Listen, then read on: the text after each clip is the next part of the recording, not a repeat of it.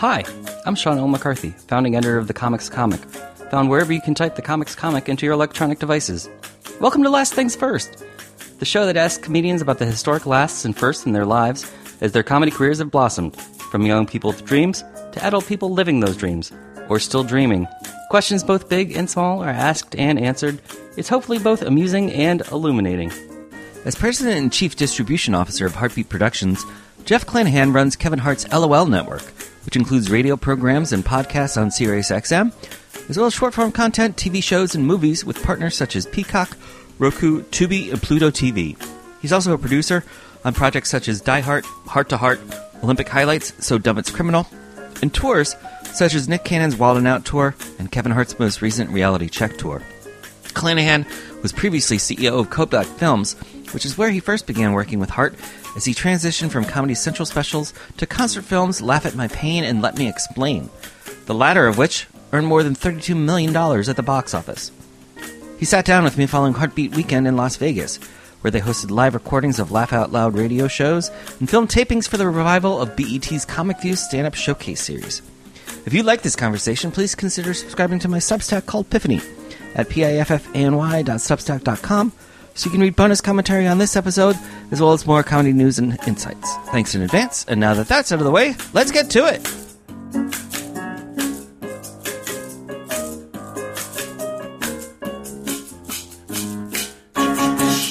How was Hartbeat Weekend? We just wrapped up, so I'm just I'm recovering. back, back home last night. I'm just still recovering. How how does Resorts World compare to the other resorts on the strip these days? It's been a while since I've been to Vegas. I mean, see, the thing is, Resorts World is is the newest property on the strip. I mean, it only been there like a year and a half, so everything's you know brand new. Um, it is a it's definitely a destination. There's three different hotels on the on the premises. So you have the the Hilton Hotel, the Conrad, and the Crockford's. Crockford's is the high end VIP suites. Then you have your food row, you have a mall, you have a theater, um, nightclub, day club. So it is, it is, it, it's, it's very self-contained. So that, which is one of the reasons we picked the, um, the venue because over four days, you really didn't have to leave the property because everything you have is right there. Right. Even though, even though the world of Hartbeat Productions keeps getting bigger and bigger. That's that is true. you guys filmed Reality Check, the new Peacock special there, as well as the revived version of Comic View. How how does it feel to be bringing that back? I mean, I think that's coming out of the weekend. That's what I'm most excited about because the response we received from the comedy community was like overwhelming. I mean, because see, one of one of the challenges right now is like there's really no platform for comedians for stand up for whether it be emerging comedians or even established comedians you know outside of you know you know a few specials on netflix but there's no platform to really help build and give exposure. So we're really really really excited about the relaunch of comic view and the fact that we were able to do it during our weekend was you know you know doubly um d- kind of had a double impact on it because we did it in the midst of this big event that we have you know thousands of people at Right. Of course, you know, you just mentioned how there's a lack of opportunities for up and coming comedians to be showcased. And it, it just shows how much has changed in just a few short years because you guys had Hart of the City not that long ago on Comedy Central, which of course is a different brand, has a different pedigree, different reputation from Comic View. What did you learn from doing that series that you're bringing to this new version of Comic View? You know, one of the things we learned in doing the City is that there's a lot of talented comedians out there that just don't get the opportunity um, to kind of be showcased like on television stuff like that. You see the thing. So the thing about stand-up comedians, you know, where they make their bread and butter is touring. You know, it's touring in whether it be clubs, theaters, but that's what they make their bread and butter. So being able to provide a platform to a much broader audience like a BET Comic View or even like Hart of the City it also helps these comedians in their careers in terms of getting them out there more and getting them being able to work more. So we we just saw from Hart of City like there there was a lot of talent out there, and, and we've been trying to figure out well what can we do now to relaunch and uh, a a platform to give opportunity for up and coming comedians that are out there that are not getting the media exposure that they should be getting. Right, because now, and you know, we're talking in the middle of 2023, and now, especially the pandemic heightening everything when clubs closed down for a year, year and a half. It seems as though comedians are more focused on their screens than on being on stage. You know, they're focused right. on building a platform on TikTok or Instagram or whatever the next thing is. How do you how do you um, help nurture the talent so it's not just focused on how many how many views you can get on TikTok? Um, the, okay, so that, that's that's a that's a good question. I know we're we're both older, so yeah. we remember what it was like. So here's the thing: if you're going to develop into a true stand-up comedian, you're not going to be able to do that on social media, TikTok and stuff like that, because that's that's it's almost like a cheat, and it doesn't it doesn't give you the the platform to develop your stand-up. Now, with that said though, but TikTok and, and social are great marketing platforms, right? So you gotta you gotta thread the line in terms of your reliance on social. It's gotta be for marketing and building brand, but you still have to get out in the clubs and work. Mm-hmm. And there is a generation of comedians who, with, with an over dependence on on social, that are not necessarily putting in the work at the clubs to de- really develop the stand up because what happens is on TikTok and stuff like that, that doesn't translate when you get to the stage, like the gags and the physical stuff like that. When you get on stage and you got a live audience, a lot of that stuff doesn't translate to to the stand. So you have to kind of you have to understand that and be able to work both, but understand that what you're doing on TikTok is not going to necessarily work on a, on a stage in front of an audience. Mm-hmm. Uh, you go back with with Kev for at least a decade, decade and a, almost decade and a half, right? Was was Laugh at My Pain the first project that you worked with him on? No, it was seriously funny. Okay, I still think of Laugh at My Pain as like the peak, peak that. Was.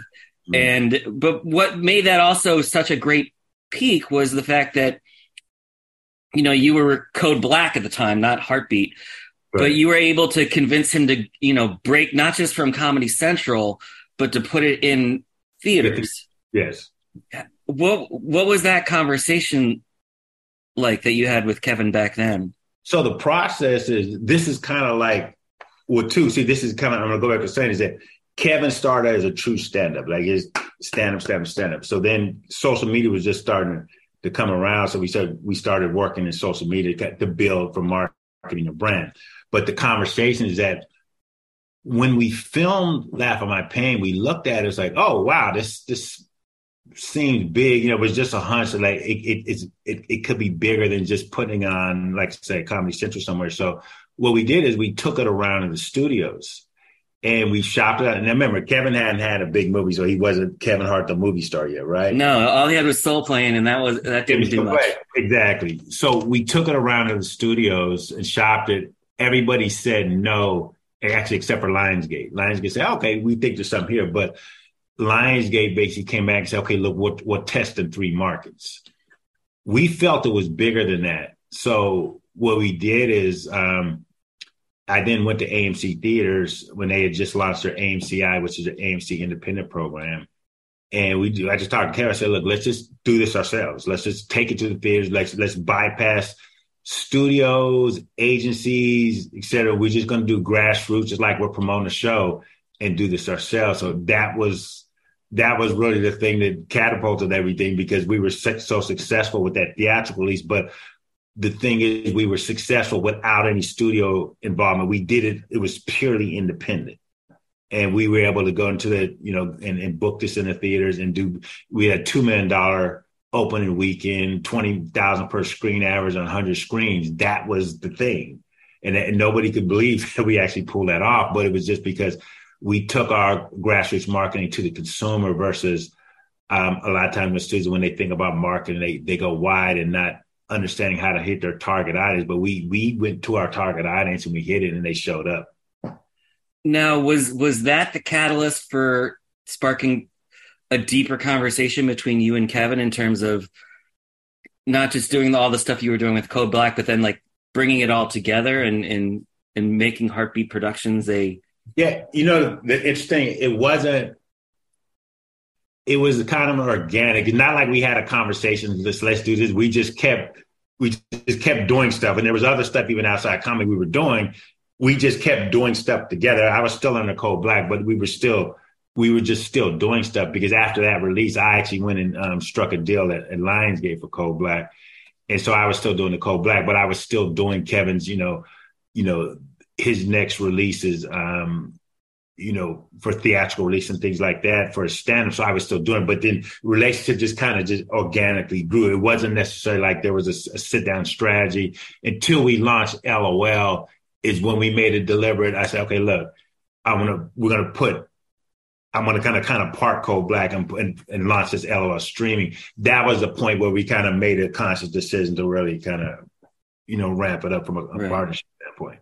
You know, as a comedy journalist, I, I have to admit I was slightly skeptical of LOL when the when the announcements first came out in 2017, and that comes largely in part because I had remembered talking with Marlon Wayans just a few years earlier when he tried to do something similar with What the Funny, and that I remember that, and that didn't go anywhere.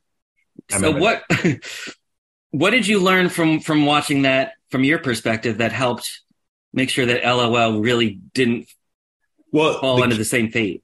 The key thing, which we actually could have almost did, just to be honest with you. So we launched as, and this is what happened. Lionsgate has had a, what they call a skinny bundle challenge. They had LOL and Tribeca, uh, Tribeca, a short list. Film Festival had a channel, and then they had um, Comic Con had a channel. So there was like four or five channels inside Lionsgate they were trying to launch, but they were kind of leaning towards being a tech company. And what we found out was when we launched, we had a million downloads on our app in about 30, 40 days, right? Mm-hmm.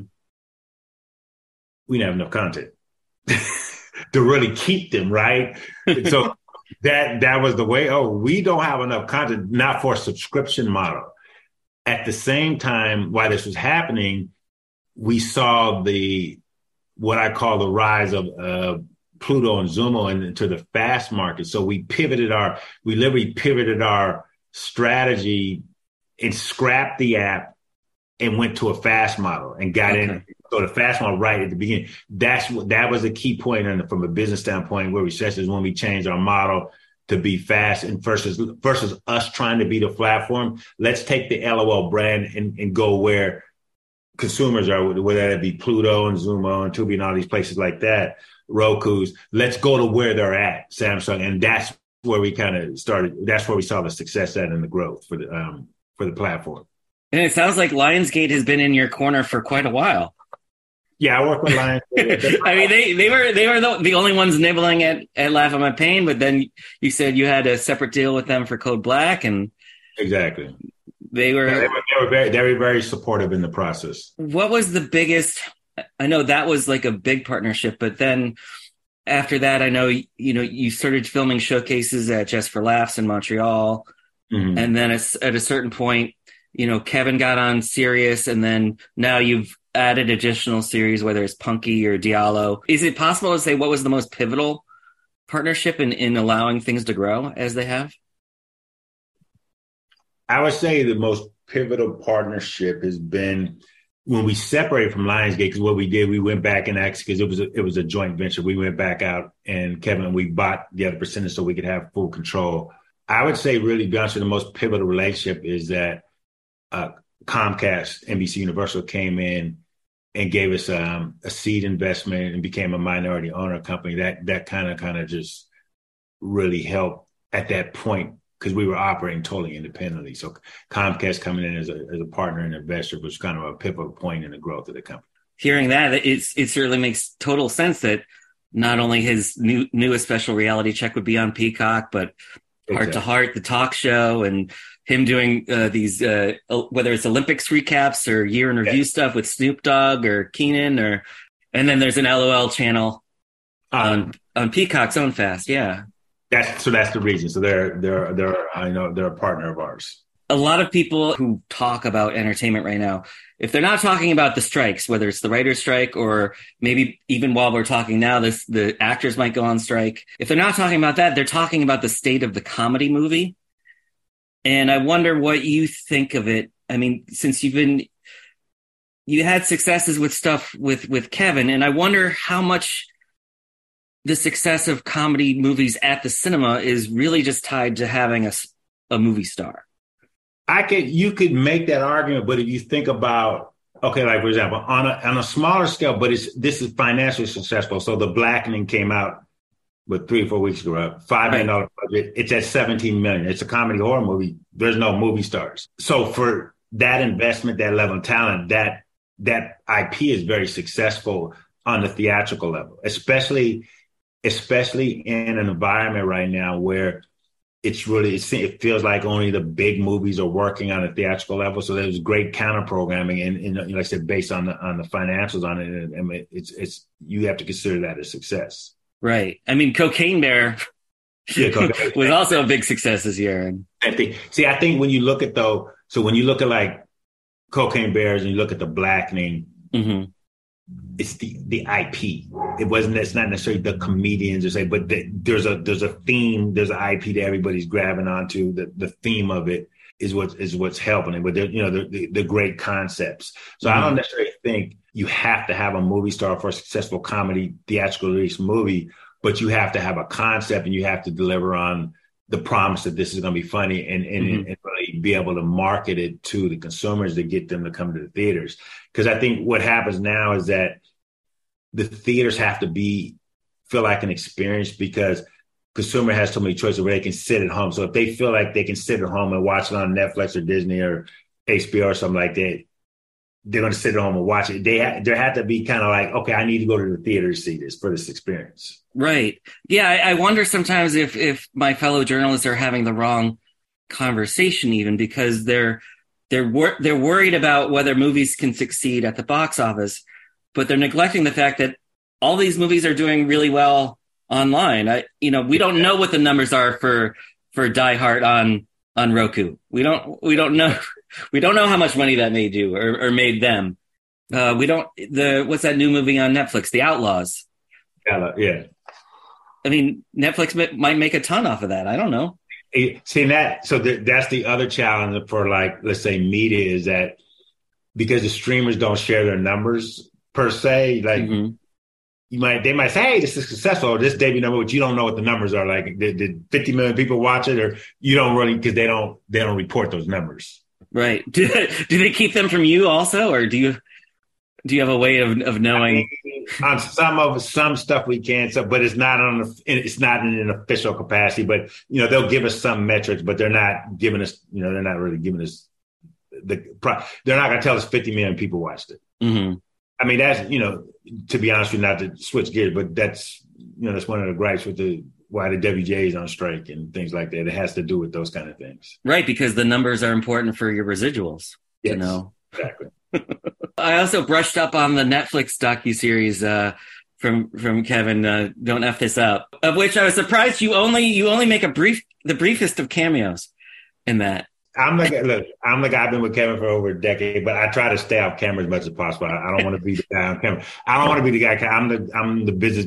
So if I have to, I just, but I literally try to stay off the camera. You did a great job. I, I go back with Dave Becky quite a while, and uh, he he was on it more than I was expecting yeah, myself. Yeah. But I, but as I watched it, and you know, part of the, you know, there's a couple different subplots. One is is Kevin making mistakes, but the other is Kevin just being so busy. And I know that that falls a lot on you in terms of being the president of Hartbeat to kind of make sure that all of these projects flourish or can flourish as best they can. And I wonder if in the last few years you've been able to figure out a way to tell Kevin no.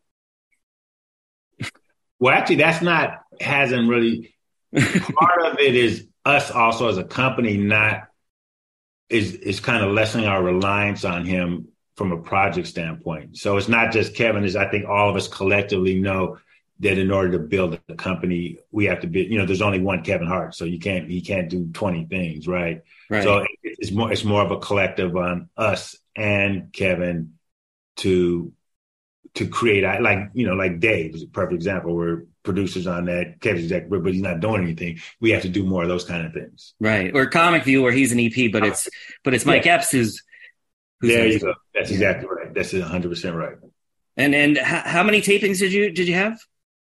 On Comic View, we did four. We did a four episodes, like a limited four episode series. Okay.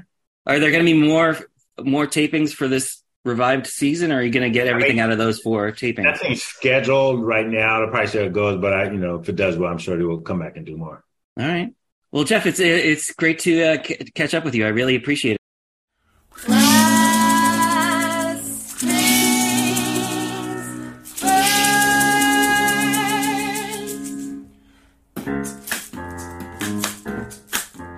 This episode of the Comics Comic Presents Last Things First was post produced by Alex Brazell at Showbiz Studios.